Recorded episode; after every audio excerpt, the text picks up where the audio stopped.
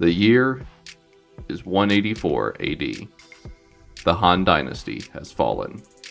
Now you, a nameless individual armed with only the power of friendship, must take back your kingdom. Wo Long Fallen Dynasty is the newest game from action veterans Team Ninja. And with roots like Ninja Gaiden and influences like Sekiro, fans have had high expectations for what Wo Long could be. Does it hold up to the hype? Or is it just another Souls clone that's destined for a crushing defeat? Welcome to Totally Biased Media, the podcast where three brothers that know nothing about video games tell you everything they know about video games. I'm Jordan, and I'm a Wo Long fan and a D Kong stan. I'm Jason, and I use two swords to compensate. I'm Jackson, and we definitely didn't forget we passed TBM's two year anniversary. Trust me, we definitely remembered. And now, let's get into it.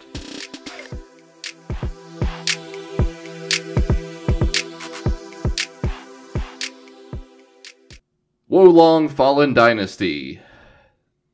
You know, after how disappointed I was in the last game that I said was like one of my most anticipated games of the year, this one I was like I I, I didn't know what to expect. I made myself nervous. I went in thinking like it can't be as bad as Atomic Heart, but that's a very low bar. that was that was all I all I had in mind going into it. But boy howdy, this has been a good one, y'all. But I don't know that that's the, I don't know that that's the official opinion of TBM. I've played a few Souls likes uh, at this point, not a huge number, and I don't. I guess I don't really know if Elden Ring and Bloodborne even count as Souls likes, but those are the only ones I've really played all that much. I like this better than either of those. The Soulsbo- the Soulsborne formula is a little too, I guess, enshrouded in mystery, both Yeah. intentionally and accidentally. I think this game is very straightforward. It's just linear levels. I mean, I guess they loop back on themselves still, uh, but you got nice, decent length linear levels that have a really good boss fight at the end, and that's the part of Souls likes that I enjoy the most is the boss fight. Is what I've determined. Because let me tell you, getting to the boss fight, and this game maybe even more so, is a definitely a slog, in my opinion. Jackson, how you feeling about this one? Man, if I thought on our Elden Ring review I found out I don't like Souls likes, this one definitely made me learn it. I'm just gonna go ahead and throw out that I have not beat the first boss of the game. And that's not because I haven't played a lot of the game. That's because I'm very bad at it. Jackson's played more of this game than he has of other games we've done episodes on, and he still hasn't beaten the first boss. No, uh, I'm I'm gonna be upfront here. This is like the most excited I've been by a game since Elden Ring. Like I adored my time with Wo Long. I mean, I beat the game in its entirety, did every side quest. I started a new game plus, got like a third of the way through it again. Like I've really, really loved this game so far. My biggest gripe, and my only like really significant gripe, is the fact that this game might have one of the worst beginnings I have ever played in a game. Like the first couple of hours are such a slap in the face to everything else the game is, and it sucks. Yeah, because, like, at least in Elden Ring, when I know I didn't like the boss fights, I knew I liked the regular combat against enemies. And I was perfectly okay with, like, going out into the world to just, you know, grind some levels to get to be able to fight the boss easier because I enjoyed the regular combat. But the regular combat in this, the best I can describe it is uh if you've played Assassin's Creed Odyssey, it, it's that. Um definitely not for the boss fights, but for the normal combat pretty pretty similar to that. Uh you just you just spam attack and they're dead. You don't got to think. He says, having only played the tutorial. Yeah, I don't think that that's necessarily the case after you get to the first game or after- you get to the first level. I would say by and large, this game has a pretty good mix of enemies that are just fodder, like you can just cut them down like it's nothing, and bigger enemies that you sort of have to engage in that regular back and forth of, you know, attacks and parries and magic. And there's a lot of things that layer in on top of each other that make it significantly better. It's just that in the beginning, you don't have the tools you need to do that stuff both Yeah. you you lack both the skills and the knowledge in the beginning and this game does a very bad job of onboarding you in either of those ways Yeah, Jackson, let me tell you something important. Um, you think that the enemy variety is going to be boring and you can just press X. You know that tiger that you run into in the tutorial that you couldn't beat? That becomes a normal enemy type later. That does make it sound better than what I've played. And it's not like Yeah. a less powerful version or anything. It's the same. it just is that enemy. uh, there's an area it's one of the last levels of the game so i won't go too far into spoilers or anything there's a small palace that just has like a dozen of them circling the perimeter and by the time you get to that point they are no longer a threat like they're still one of the most aggressive enemies but i know that if as long as i can take them on one on one they are not a concern by the end of the game Yeah, and I'm probably gonna be coming back to the first mission a lot because it's all I can talk about. Um, but I don't think there's too much more I can really talk about without us explaining how the game works at a basic level. Sure So Jordan, I think you should take us through that. Yeah, so in a lot of ways, this game is sort of the quintessential Souls like. Um, you progress through a level, you fight enemies, you get experience, you level up at campsites, but if you die before you can make it to a campsite, you lose all the experience you earned since you were at the last one. Or in this case, you lose half of it.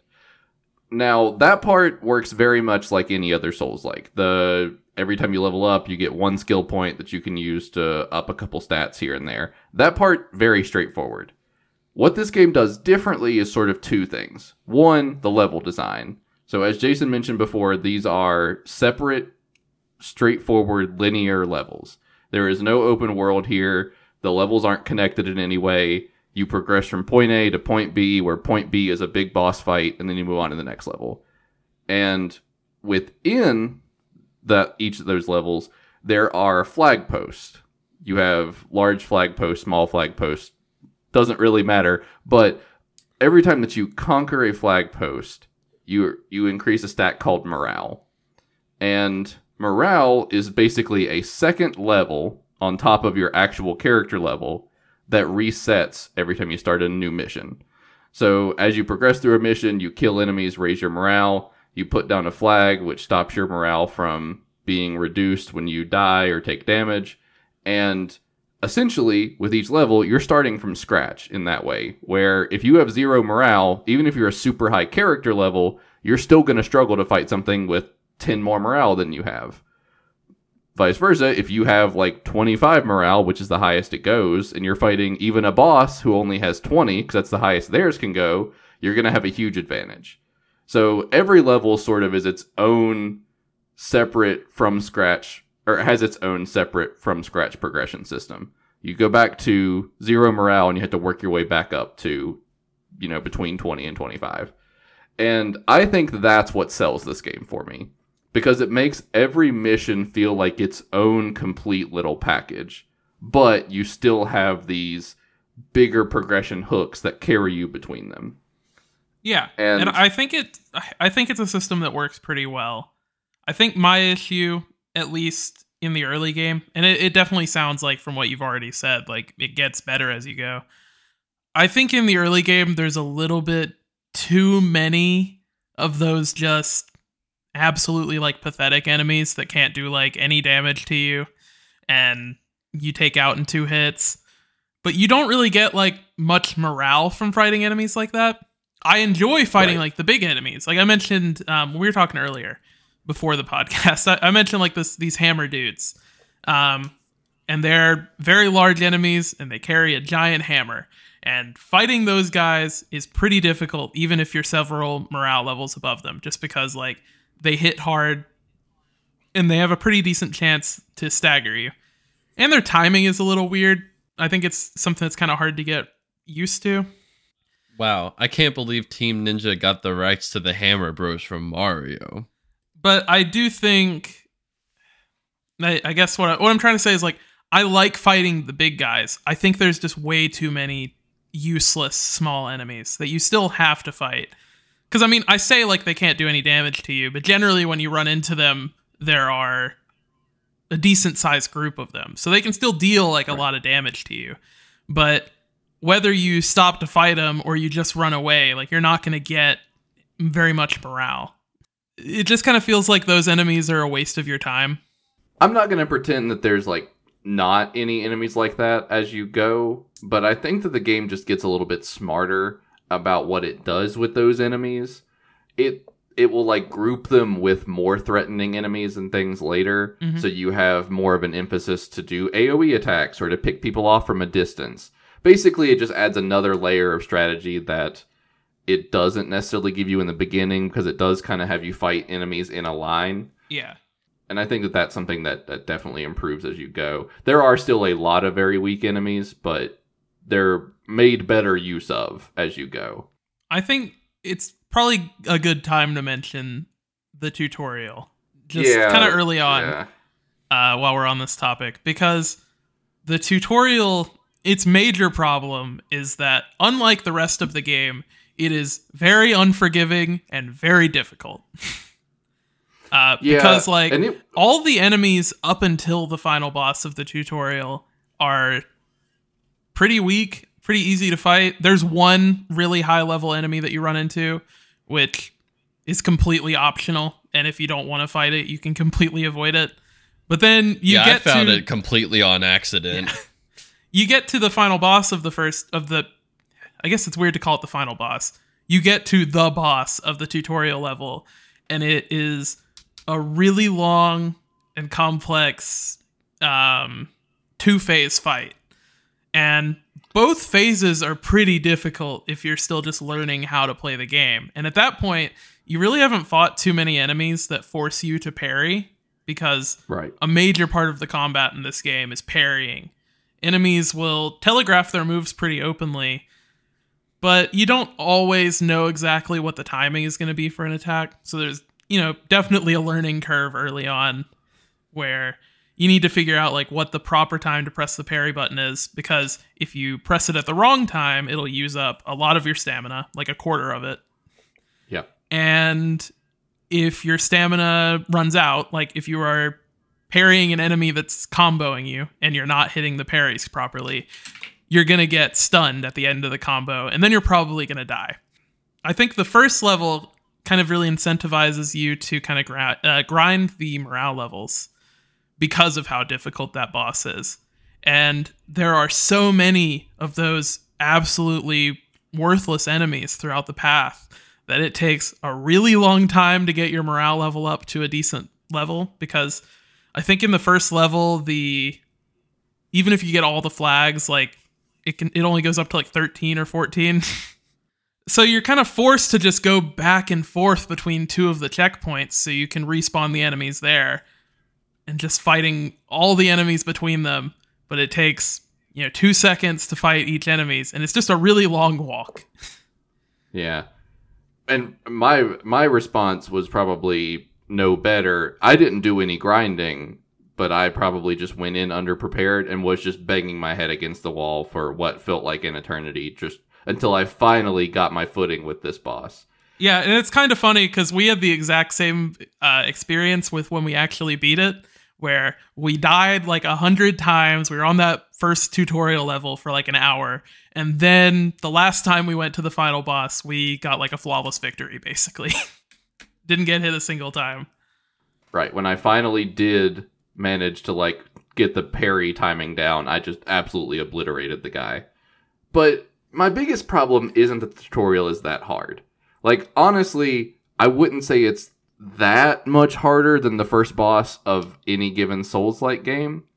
The real problem is the fact that nothing else in the game is like it. Yeah, I died more in the tutorial of this game than I did on any other boss in the game. The only other boss that even put up a little bit of a fight in comparison is like a boss that's in the exact midpoint of the game. And that boss was actually advertised with the game as being like you're not you're not going to be able to handle this guy and he put up significantly less of a fight than the tutorial boss did. Yeah. It really feels like like I'm not exaggerating. It feels like the first boss is supposed to be a guaranteed loss, like you're supposed to lose the fight and the game just doesn't let you. and it's really a, it's annoying because like you said, the levels afterwards are not that difficult. I mean, no, not at all. I had a little bit of trouble with the second level, just kind of getting to grips with how everything worked. But the third and fourth levels, I beat without dying a single time. Like, Yeah. Oh yeah, the the back half of the game, I could probably count on one hand the number of times I died, period. It's a it is not a difficult game once you figure out how it works. It's just that it expects you to figure out how it works in a in a confoundingly small amount of time. Like the tutorial the tutorial of this game sucks. And it doesn't just suck, it's it, it sucks in a way I don't I can't even like comprehend what they were going for. and I feel like it throws a lot of words at you in the beginning. Yeah. Like the different styles that you can upgrade, or forms, I guess. Um, every time you level up, you have five forms, phases. I can't remember exactly what they're called off the top of my head. Yeah. Um, and you can choose one of those to put a point in, and they all affect different things. But I, I don't feel like the game really adequately explains what each one does. Um, No, it shows you like the stats that it increases, and most of them are pretty simple. But it's not always clear what raising a stat is gonna do. Um, And sometimes it doesn't sound like something's going to be especially useful when it actually is. Like for example, you could put a point in a in a particular stat and it'll reduce like your stat it'll or it'll increase your stagger damage from like 100% to like 100.86%.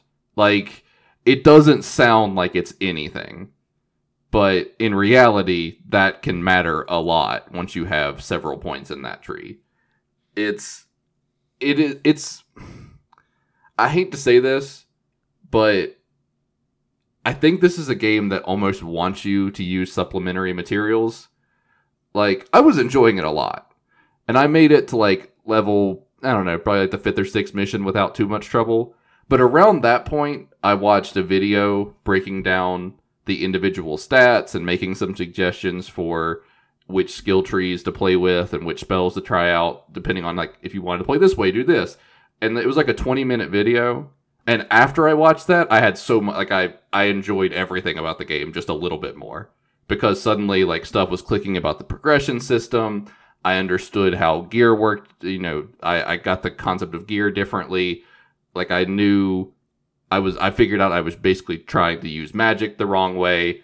Like there was a I learned so much from just like one medium length video explaining stats and like that fundamentally changed how I played the game.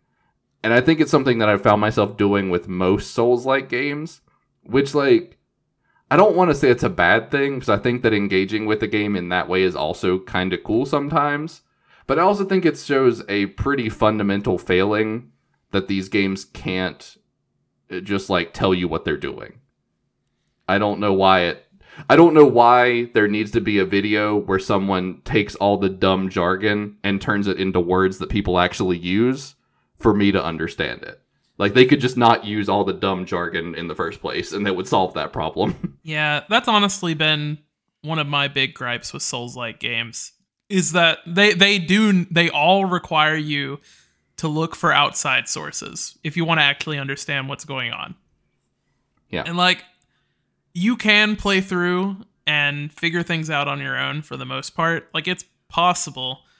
But some of the things that you need to play through and figure out on your own are things that in any other game would just be explained properly. yeah. And like, I had this problem with Elden Ring too.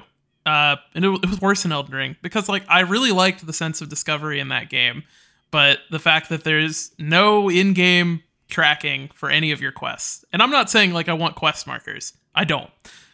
I definitely prefer like the way that it gives you the quest and people telling you just kind of giving you like an idea of where you need to go or telling you about landmarks stuff like that. Like i definitely prefer getting your quest that way. But elden ring had that I, I just wish there was a journal so i could see what people had said to me in previous conversations. Yeah, which Elden Ring has actually sort of fixed that because at least it tells you if it like when you first meet an NPC, it marks them on the map now, and if Mhm. they move, it tells you where they move to, which is nice. But like, I still feel like it wasn't. It's a little. It's too little, too late. I guess you could say. yeah um, i mean i'm sure i'll go back and play elden ring sometime and try to actually like finish it but yeah, And, and those things will be nice. But what, what I'm really trying to say is just that all of these Souls likes ha- require you to do stuff outside of the game that really should just be in the game, for sure. and it gets on my They're nerves. just it sucks too because like I I don't see how Wo Long being kind of obtuse about how certain things work as adding anything to the game. Like it would be one thing if it was like some really experimental and unique idea that was like really built into the game. But really what it ends up feeling like is just they left out the materials that are supposed to explain stuff to you. Yeah. And I don't know, that kind of sucks. I think though we've spent enough time on gripes. I really enjoyed the game as well. Um, I didn't have as much time as I would have liked to have played it this past couple weeks, uh, but like all the time that I was playing it, I generally enjoyed. There was a couple of bosses that I got stuck on. uh, those kind of got on my nerves, but you know, like that's part of the Souls-like experience. And once you beat the boss, like it's super satisfying. Yeah. It makes all of the time that you spent banging your head into a wall worth it. Now, one thing that I think this game does extremely well that I think that other games, not even just other Souls, like I just think other games in general could really learn from, is how it handles magic and abilities. So you have this one like stamina bar. I, the game has some weird technical term for it, but it's a stamina bar, and it actually your stamina is not full by default. It's at like the midpoint by default. And as you land hits, it goes up, and as you take hits, it goes down, or vice versa. I, I could have that backwards. Either way, uh, the better you do, the more stamina you have to use, and the worse you do, the less you have to use. And all of your magic and abilities pull from that stamina. So you might have, um, you know, a spell that throws a quick fireball that consumes like one quarter of a stamina gauge. Or you could have a spell that rains fire down on the battlefield that uses a full stamina bar. But in the end, stamina comes back really quickly, especially if you're actively in combat and you're landing hits and doing parries and things like that. So once you get a good feel for some magic, for some spells you like, and for some weapon techniques you really like, you can be throwing off magic and abilities left and right. And I really, really like that in a game. I like when a game does not make you budget MP or mana or whatever that game's take on the magic bar is. Like, I like when a game just lets you throw stuff out left and right. And because of that, you can do some really cool stuff in this game. Because, you know, if you inflict fire damage, enough will inflict burn. And if you do enough ice damage, it'll freeze them. And if you do enough shock it, or enough electricity damage, it'll shock them. And there's also a mechanic where every time you inflict a status effect, the enemy is briefly staggered. So what you could hypothetically do, and what I like to do a lot by the end of the game, is I'd be throwing out ice spells to fill up their freeze gauge, and then I'd switch over and start doing some electric, or I'd, you know, like do like an electric charge on my weapon, so they do electric damage. Then I fill that one up. Then I'd switch over and do some poison damage, so I could fill that up. And if I did that in just the right way, and I combined that with weapon abilities that would let me close the distance on an enemy quickly or something, I could just be like, just raining stuff down on these guys and jump from enemy to enemy to enemy without ever stopping. And like, it took a lot to get to that point, like learning the mechanics and getting the levels you need to access the spells. But once I was there, it was fantastic. like I really, really like the way this game does all of your magic and abilities. I, I wish more games would be this generous with how you could use them. Yeah, it's honestly kind of hard to get used to having functionally unlimited magic. Because, like, some of the spells are even fairly powerful. I mean, none of them are like. It's not like you get Ultima or anything like that. It's not like you're Yeah. instantly killing anyone with them. But. Or at least not major enemies. But I like being able to do things like put elemental status effects on my weapons really easily without it ruining the next combat encounter that I get into. It kind of makes it to where every single encounter you get into is its own problem to solve. Yeah. And you can use your magic however you want without having to worry about, you know, getting screwed later because maybe you need maybe you're fighting a bunch of enemies that are weak to a certain element and it's like, "Oh, well, I wasted it all using fire weapon on a random enemy 20 minutes ago." that said, I think something I really liked about the game is how unique every weapon type feels. For And sure. I, I know this. I love it was kind of the same in Elden Ring, but I definitely don't think it was to this level where every single weapon that you get in the game feels entirely different. It has different attack timings, different block timings, parries. It- I guess not every single weapon, but every single weapon type. Like Yeah. playing the game with dual swords is not even remotely the same as playing with a single sword. Yeah. And also, sure. every weapon has unique animations, or rather, every weapon type, unique animations and cool designs. Like it's it's a very cool system that they have in place there. I'm mostly stuck with the dual swords because I I like kind of getting in and quickly dealing smaller amounts of damage, but just being able to get in and get out without too much of a hassle. I personally stuck to spears because I liked uh, if you if you're being very parry reliant, you could do these long sweeping attacks on the counter with spears that I really really liked. Spears also have some really cool moves, like I talked about needing to close the distance if I wanted to line up magic and stuff. And a lot of spears have an ability where you like jam the spear into the ground and use it as like a vault almost to throw yourself towards enemies Mhm. and that really comes in handy i didn't even like touch the weapon abilities for probably the first third of the game but when i finally started using them i used them constantly Yeah, Um, maybe I just haven't gotten a good weapon for it yet, but I, I didn't find the weapon abilities for the dual swords to be super useful. oh yeah they tend to just be like a big flurry of swings but they don't necessarily change like the range or your positioning or anything Yeah. which i found less useful than larger weapons abilities Mm, There's one like where you jump backwards and then kind of do a big swing.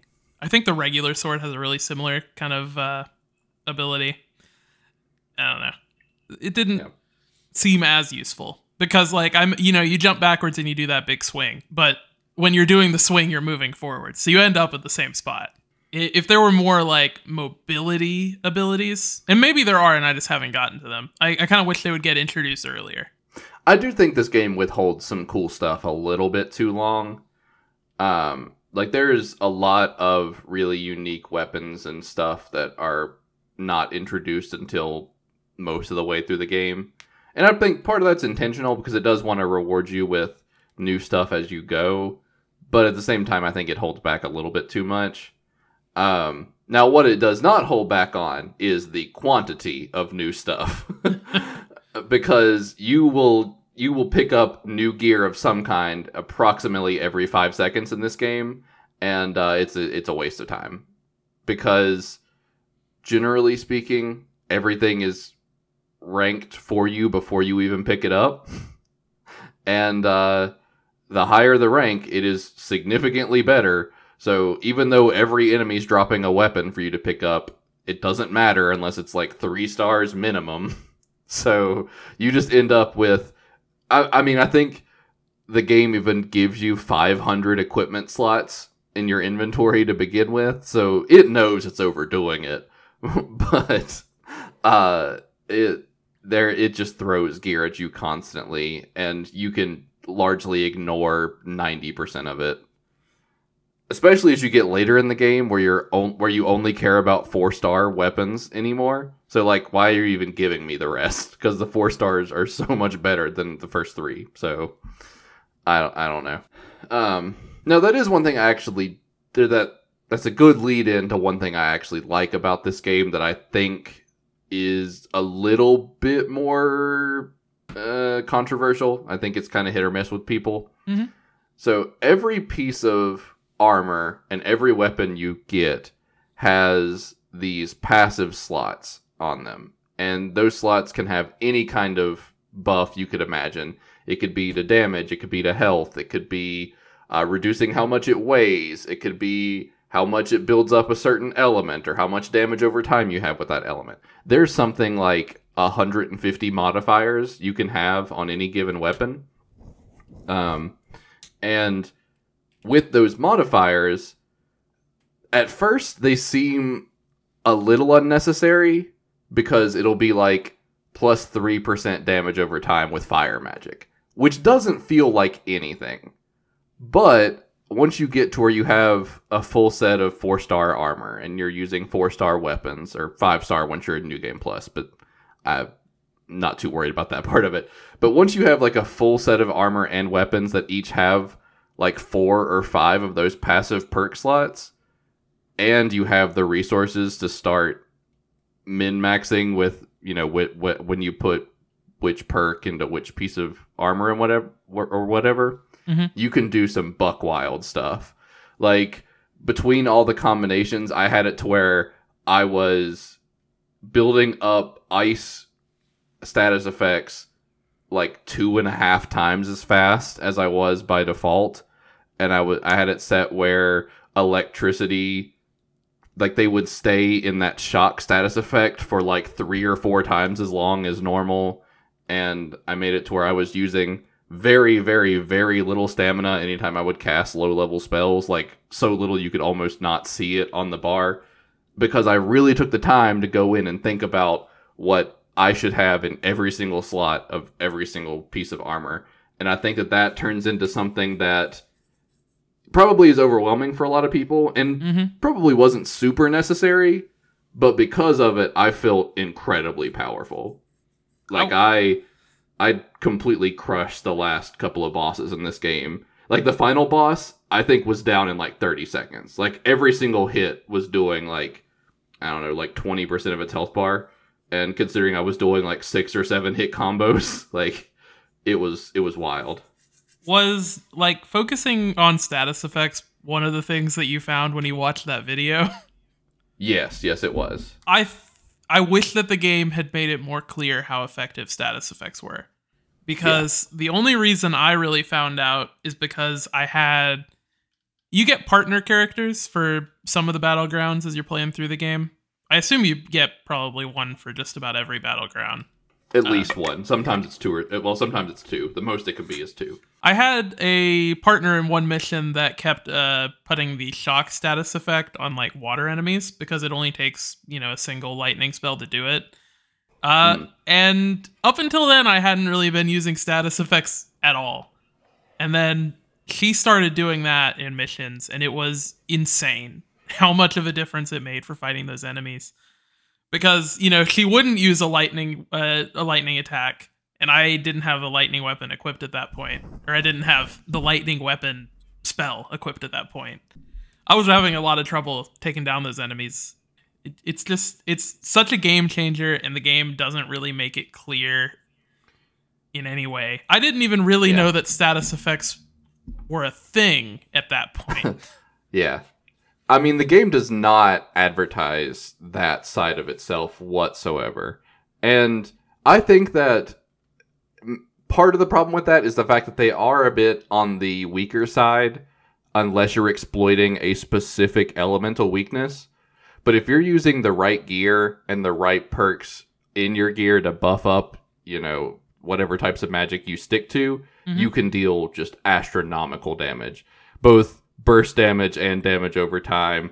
And like for example, like the lightning status effect, uh, enemies aren't they won't recover stamina as long as they're in the shock status effect, which is really nice because it means that you can get in build up a little bit of stamina or you know build up a little bit of stagger shock them so that it won't go back down and then you have room to breathe so you can get back and heal up or you know you can get into a better position to cast better spells.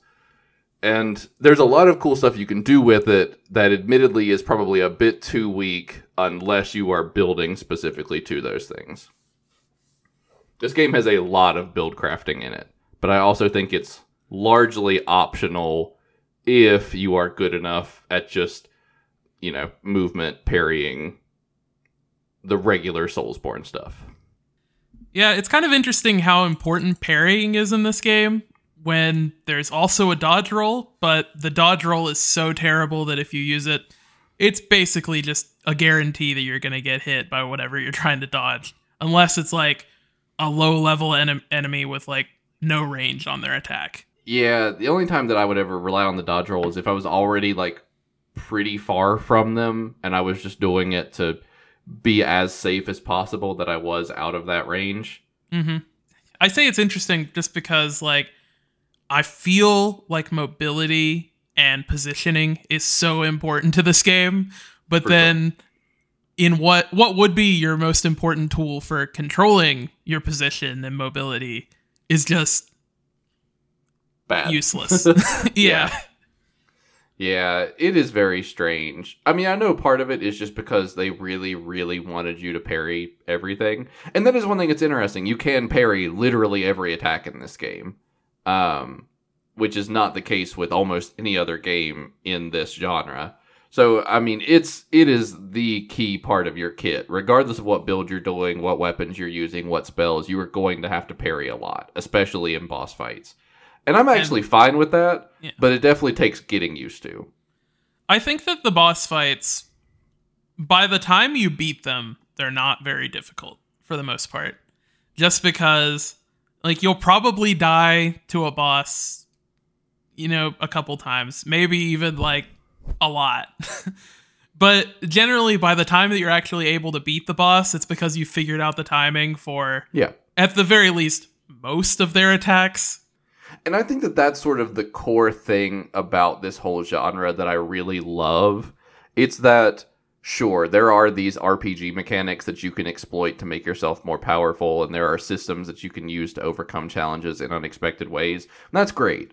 But at the end of the day, these are games about learning and adapting.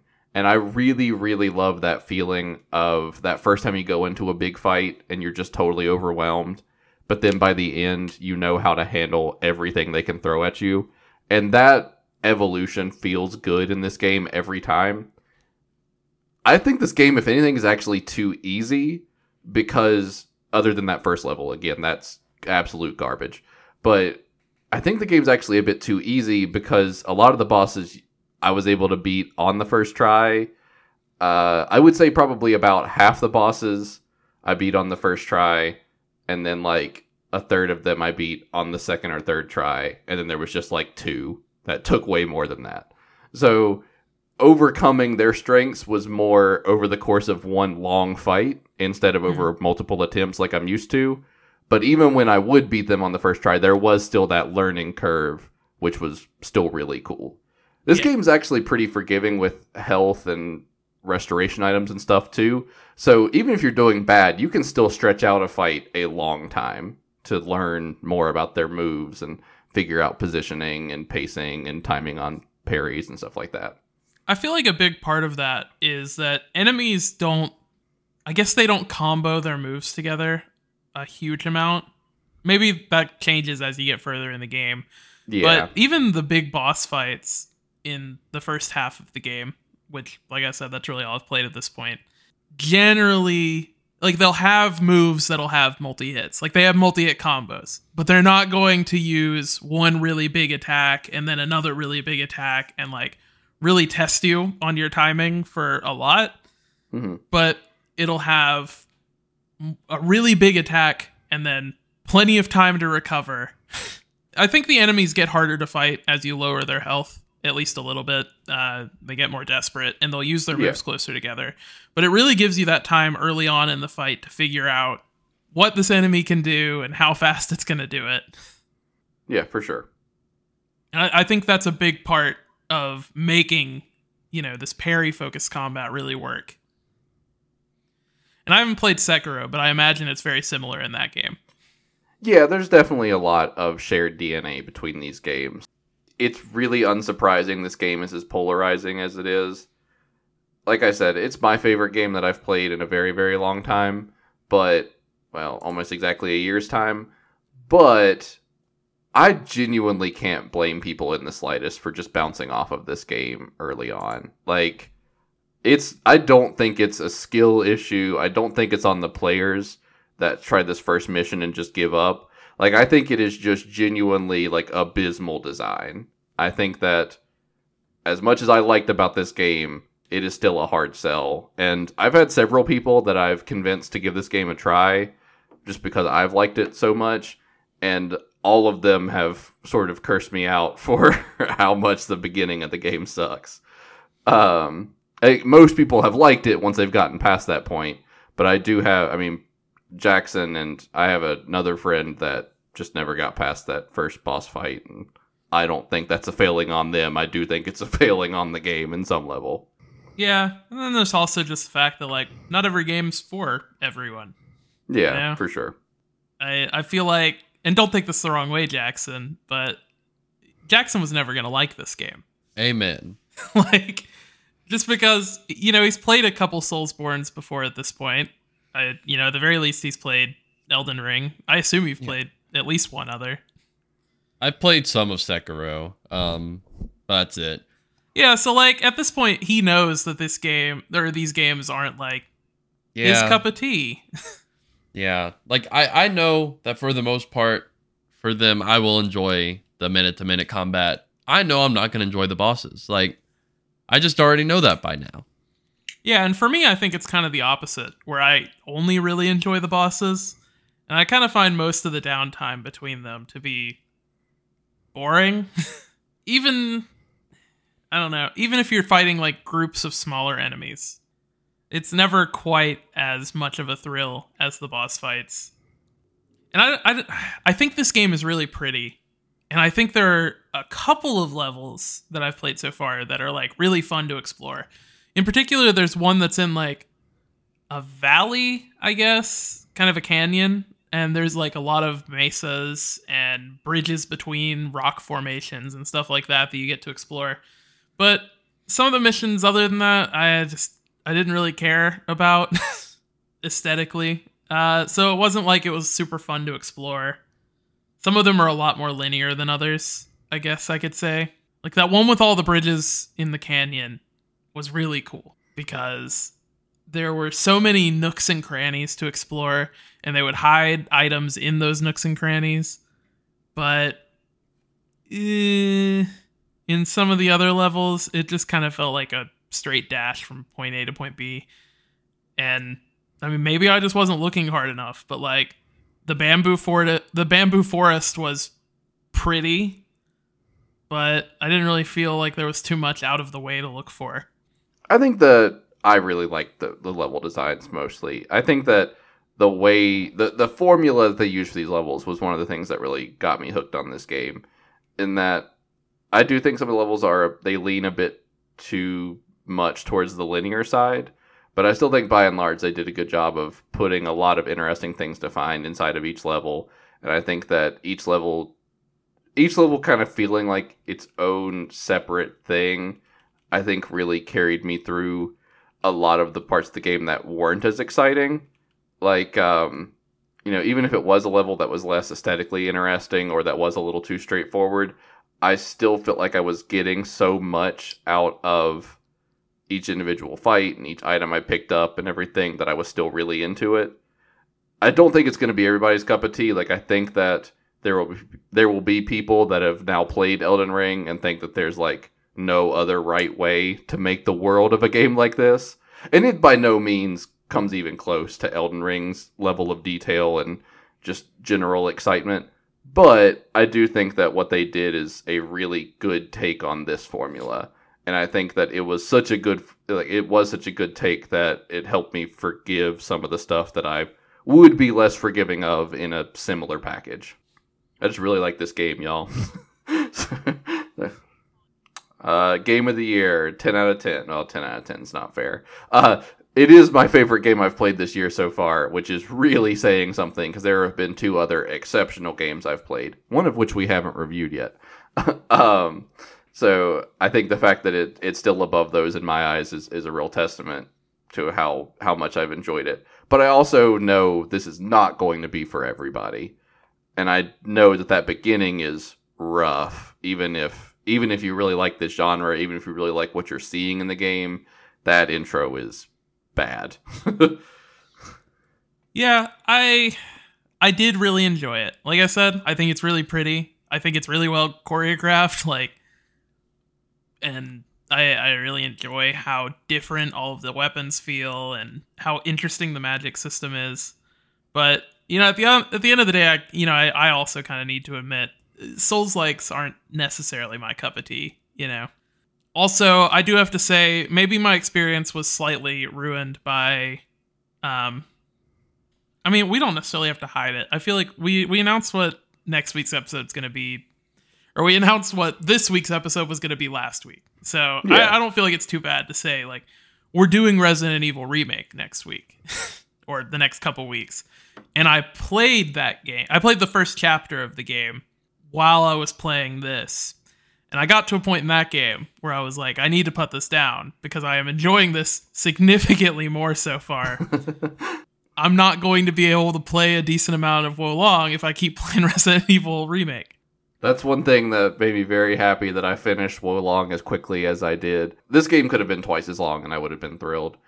But I was kind of glad to finish it before Resident Evil 4 came out so I could kind of just play that.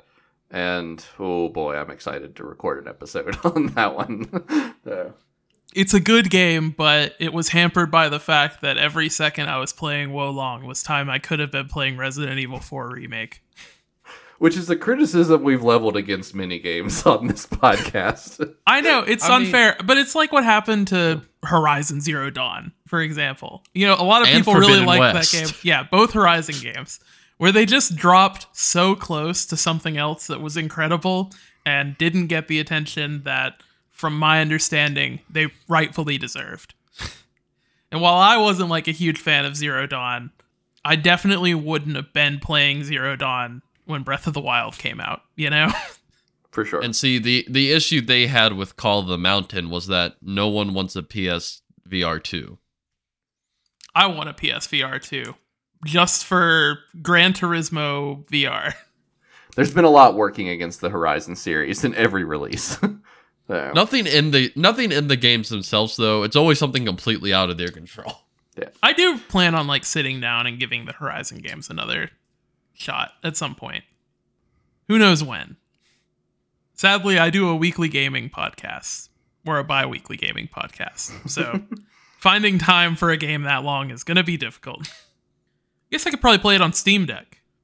Jackson, do you want to give your final thoughts on Wo Long or is the fact that you only played the tutorial enough of a final thought? Yeah, I only played the tutorial and the tutorial is bad and nothing like the rest of the game. I mean, it's not nothing like the rest of the game. It's still functionally similar. I give the tutorial a 3 out of 10. No fun. I mean, I would agree Um, with that, honestly. Like, The rest of the game, no thoughts cuz I haven't played it. Rest in peace, Blindfold Boy. He dies? I don't know. I figured he did. I wasn't paying yeah, attention. I mean, I I You know what? did. you know what? As someone who has finished the game, I don't know. uh, he comes back multiple times. He might still be dead. I don't know. like, um, yeah, the game. Uh, uh, we didn't really talk about it. We didn't get too into the story. I think mostly because on the surface, it just doesn't matter much to me.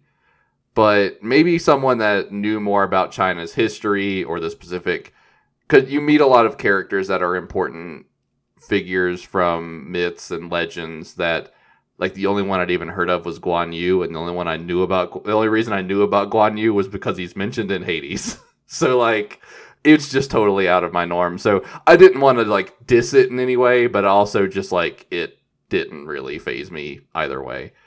Yeah, I, I don't want to say anything necessarily bad about the story, but I don't feel like I had the knowledge that I needed to appreciate it.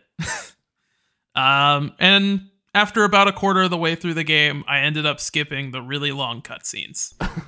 Which there are a handful. So almost every level ends with a pretty lengthy cutscene, actually. But anyways, Wo Long Fallen Dynasty. If you like Souls likes, give it a shot. If you do not, this is probably not the one that's going to break the streak for you. But it, you know, it might. I enjoyed it more than some of the other Souls likes I played. So I would recommend this game to anyone with a strong interest in Chinese myth and lore, myth and history. Lore is similar to history. I might just Yeah. have Destiny brain now, though. yeah. Jackson, Happens you gave it to of us. It's contagious. Uh, and anybody that you know really likes the Souls like formula, you know, I mean, if you really like Nioh or Sekiro or Elden Ring, I don't see why you wouldn't like this game. if you really like, which was the Dark Souls where it was all about shields? Was that Dark Souls one? Um, I don't know for sure. I haven't played if you really like Dark, Souls. 1, but you only played with a sword and shield, uh, this might not be the game for you. I don't think there are any shields. What a loss. well, it's already a lot of Wo Long talk, so I think that means it's time to pull the plug. Jackson, what is something else you have been into? All right, this is finally the part of the episode where I have something to say. so I've been watching a very, very good new show. Well, I've actually finished it now, called Shrinking. It's uh, yet another Apple TV show with Bill Lawrence behind it because I guess he just does everything on Apple TV these days. It's very good. It it stars um Jason. Is it Siegel? Segel. Seagal. Okay, yeah. Uh, the one from How I Met Your Mother that isn't Barney or Ted. No, no, be more specific. The one from the Muppets movie. Yeah, Yeah. the one from the Muppets movie that also is not Barney or Ted. I don't know if there's any Barneys or Ted in Muppets movie, but just in case. Okay, Um, got that out of the way. We know who we're but, talking about He- now. he's the one from the Muppets movie that isn't Kermit or Miss Piggy. That isn't a Muppet. there we But go. anyways, yeah, this is yet another uh Apple Plus show with Bill Lawrence of Scrubs fame behind it. Oh god, he's mental circling back around. So Uh, this show, it's a Apple TV original, right? From Bill Lawrence, creator of Cougar Town. yeah, that's the show that he he puts at the top of his resume.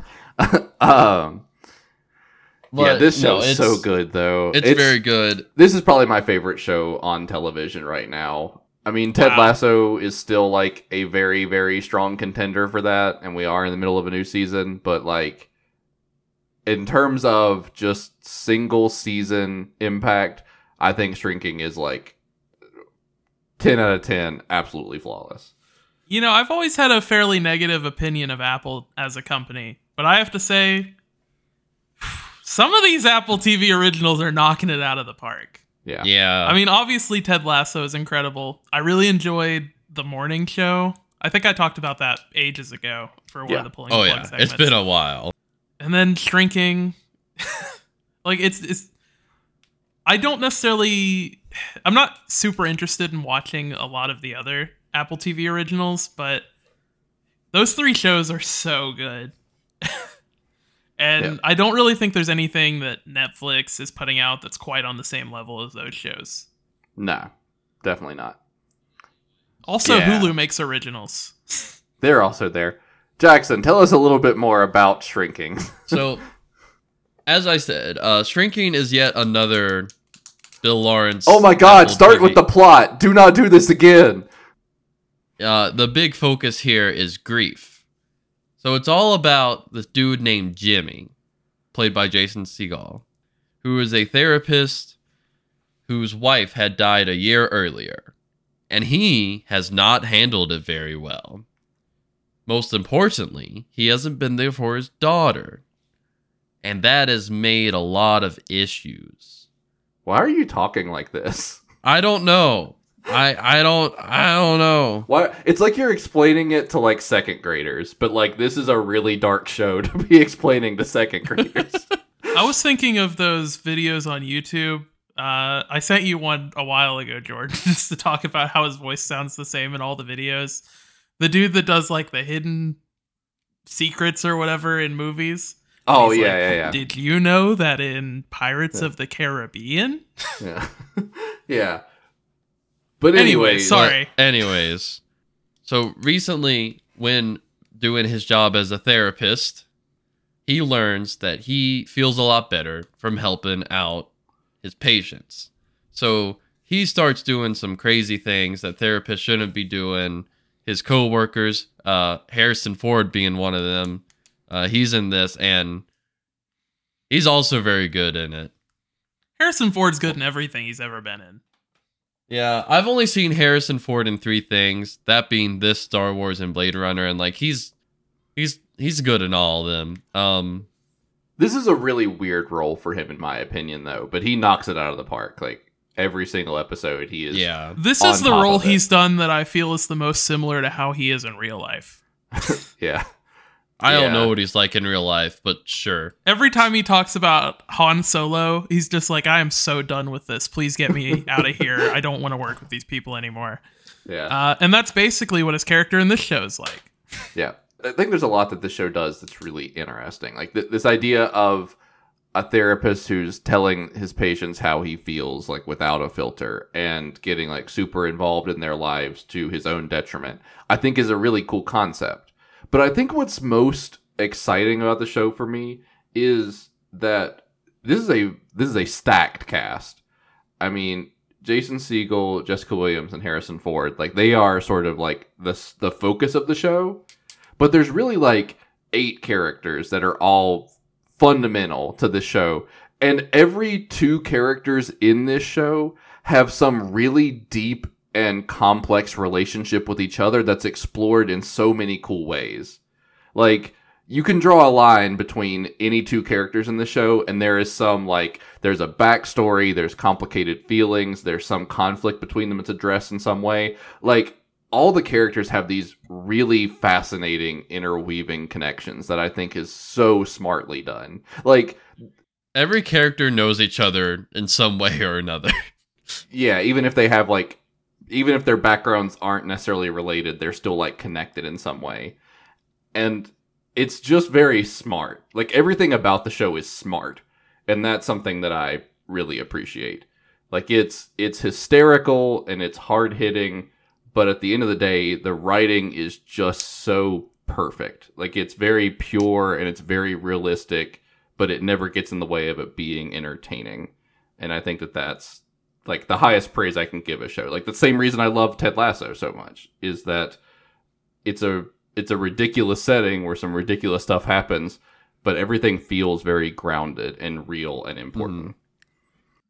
and it's like I mentioned, the show is very heavily about how people handle grief. And I mean, first off, I have not seen too too many uh shows, but I have I've not seen a show handle the topic of grief as well as this one has. It's very much shows how everyone deals with it in a completely different way that to other people just makes zero sense at all but to the one person going through it like it makes perfect sense to them and how it changes the people that it affects and the changes how the way that it changes them also changes the people around them and it's very good and very clever and I still think I like Ted Lasso more but it's it's right up there beside it.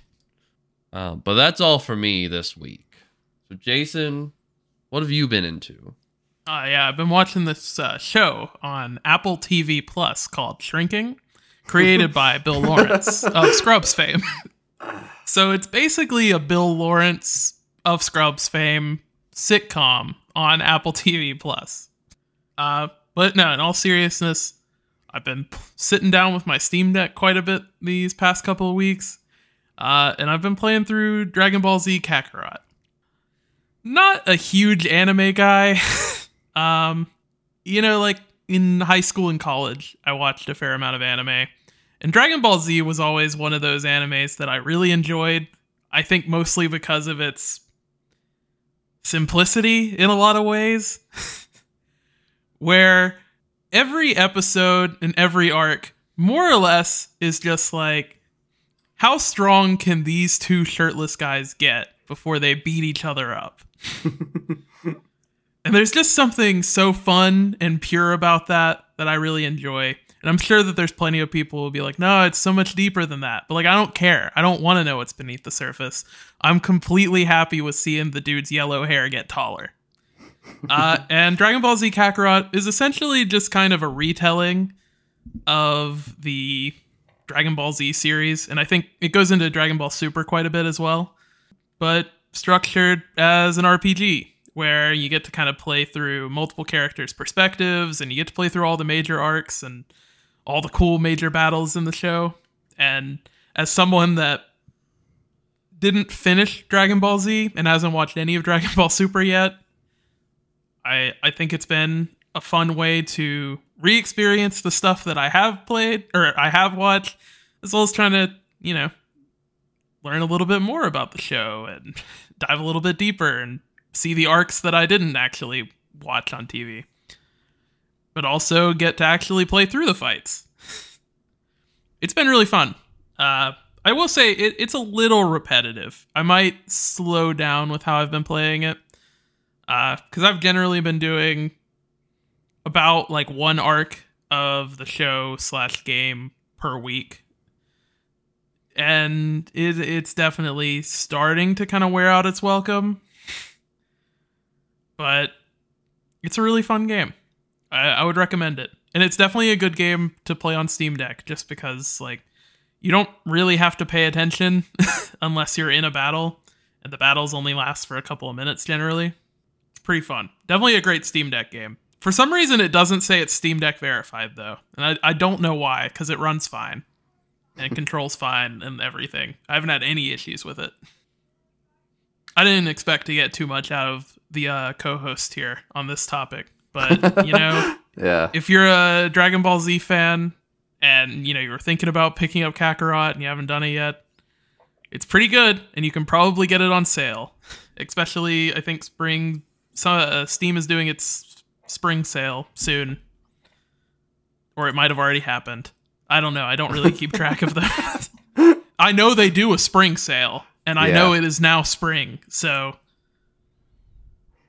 yeah. if you were thinking about it, but you weren't 100% sure, I'd recommend picking it up. It definitely goes a lot deeper into the story than the Xenoverse games, which kind of did the same thing, but there was a whole time travel part, and you had a you know customized creator character. Yeah.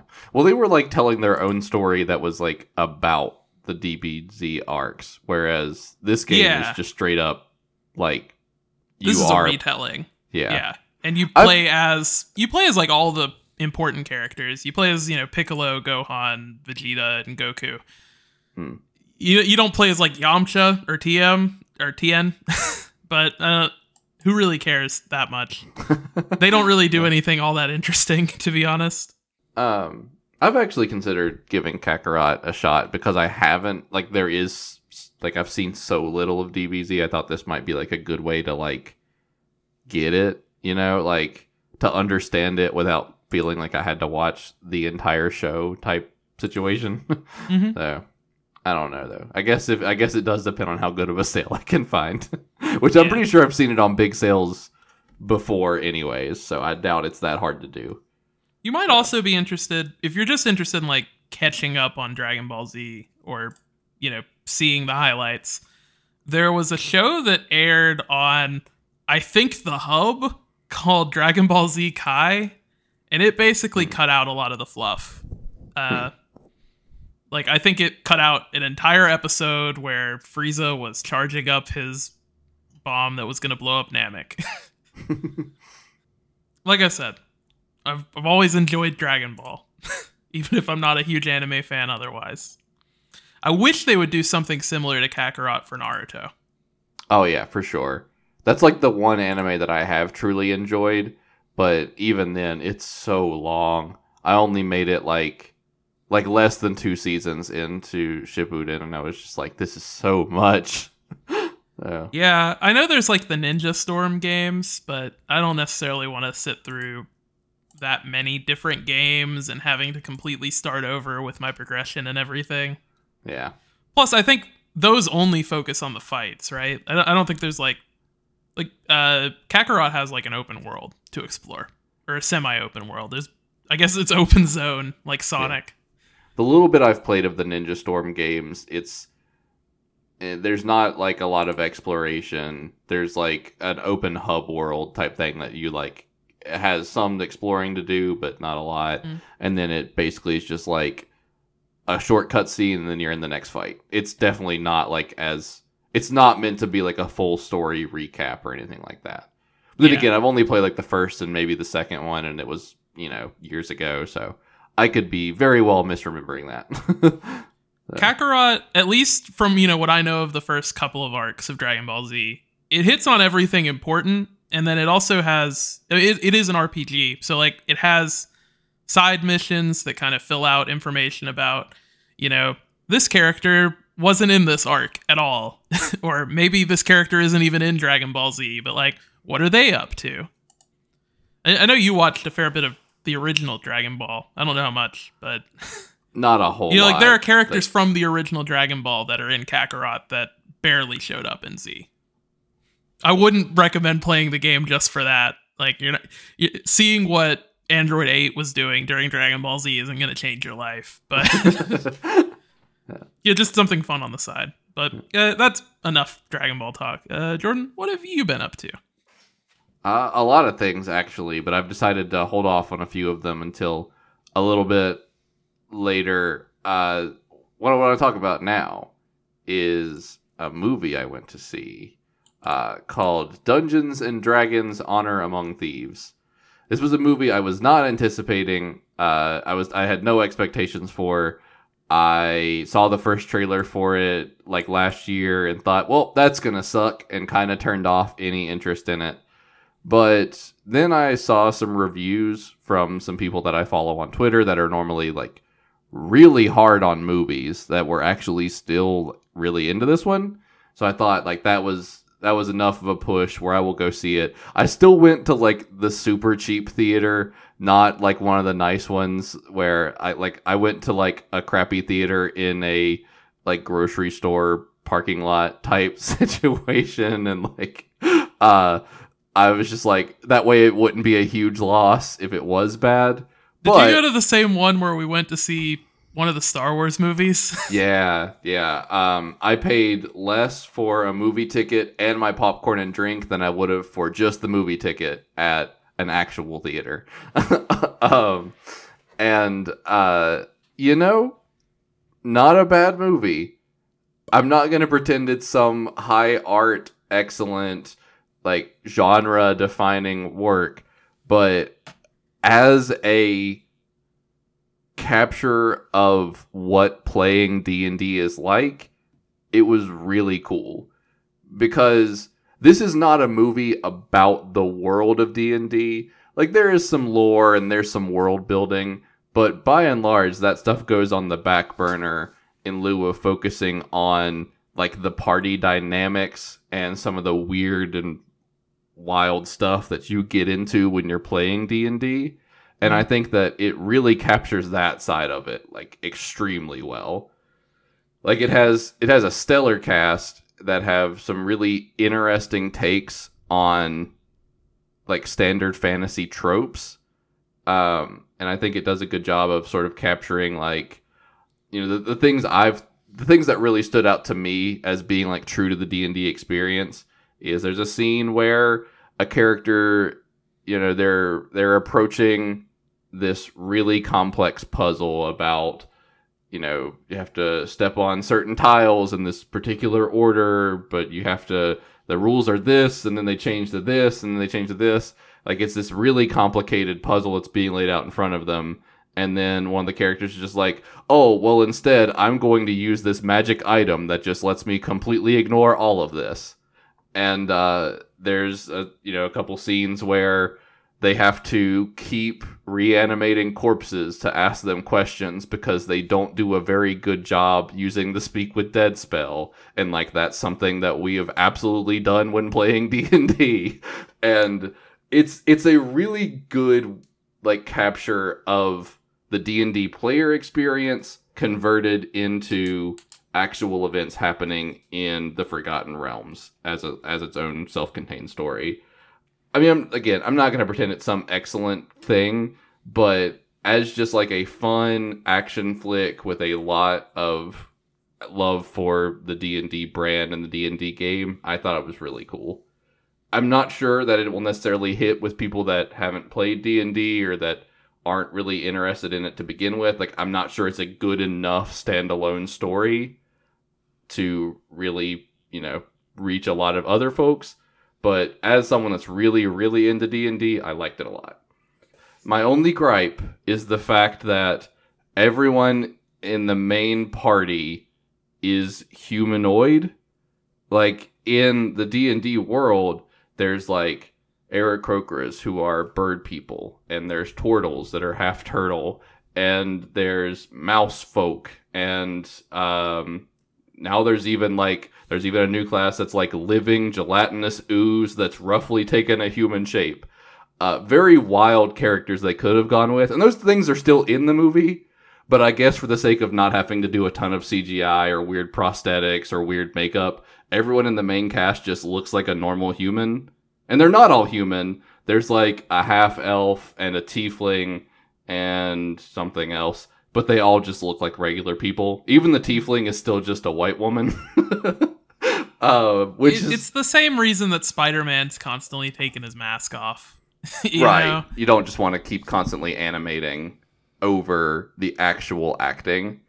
Um, and I get why they do it. It was just kind of a bummer that like this is a weird fantasy world and all the characters are just like normal dudes, or all the main characters are, are just normal people. Um, Do you know this is actually the fourth D&D movie though? And the first one had Marlon Wayans in it. interesting. I didn't know that. He played Yeah. a character named Snails. It's never explained why he's called that. yeah. Um, the uh, the absolute standouts of this movie are uh, Regé-Jean Page and Sophia Lillis, and neither of them are in the movie nearly enough. Maybe it's a spoiler, but I'm going to spoil it anyways. The advertising implies that two of the major characters in the movie are part of the main party of the movie, and they are not. And that's really frustrating to me because they're both characters that really would have benefited from being part of the main party because they were they were both characters that were excellent in what they were in. They were just not in it nearly as much as the promotional material would have made you think. Dang, it's crazy that Chris Pine's only in five minutes of this movie. yeah. yeah. Anyways, uh, Dungeons and Dragons Honor Among Thieves. If you like Dungeons and Dragons, I recommend giving it a shot, even if your initial, uh, you know, even if your initial reactions to the trailers and stuff were like mine and thinking it was going to be some like really cheesy, like MCU style humor. Uh, it is the it is that, but I think it handles it a little more carefully than some of the recent Marvel stuff has. Plus, it's got Chris Pine in it, and Chris he's Pine's great, in everything I've seen. honestly the the whole cast the whole cast of this movie is exceptional i mean Honestly, one of the things that made me less interested to see it was just like how many famous people were in the cast. yeah I was just like, oh, this is just a cash in. They're they're like, oh, we put Michelle Rodriguez in the movie. She's from Fast and the Furious. You guys love that movie. yeah I, I went to Target earlier today and they had action figures for the movie. So like you can just buy a Hugh Grant action figure. which is really funny they do a pretty good job of explicitly explaining everyone else's like what their class is in the actual d&d game side of it and like sort of what their specialties are they don't ever explain what hugh grant's character actually does i think he might be a commoner which is very funny considering how like how much they played him up in the uh like promotional material like he's just kind of along for the ride in a very very interesting way well that's enough dungeons and dragons which also means that's enough totally biased media podcasts. if you would like to reach out to us, there are a handful of ways you can do that. First, on Twitter at TBMcast. Second, on Instagram at Totally Biased Media. Third, you can send an email to totallybiasedmedia at gmail.com. And fourth, you can check us out on Twitch, twitch.tv slash totally biased media. Uh, we're in the midst of the year of the Kong. We have overcome Donkey Kong Country 2, which I my understanding is the toughest thing we're gonna have to do this year. And now we are on to Donkey Kong Country 3. We're trying to stream every weekend. We're gonna get through the whole Donkey Kong Country series plus Donkey Kong 64. I don't know if that's a country game or not, technically. But regardless, we're gonna play it. If you want to check out all of our Donkey Kong shenanigans, it's twitch.tv slash totally biased media. But for the Totally Biased Media podcast, I'm Jordan Walkup. I'm Jason Simmons. And I'm Jackson Walkup. You just felt the bias. Did you snap when you did that? Yeah, Yeah, I could hear always, it. I always snap. We went over this. I snapped into a finger gun. I've never actually heard it. Thank you, everyone. Goodbye.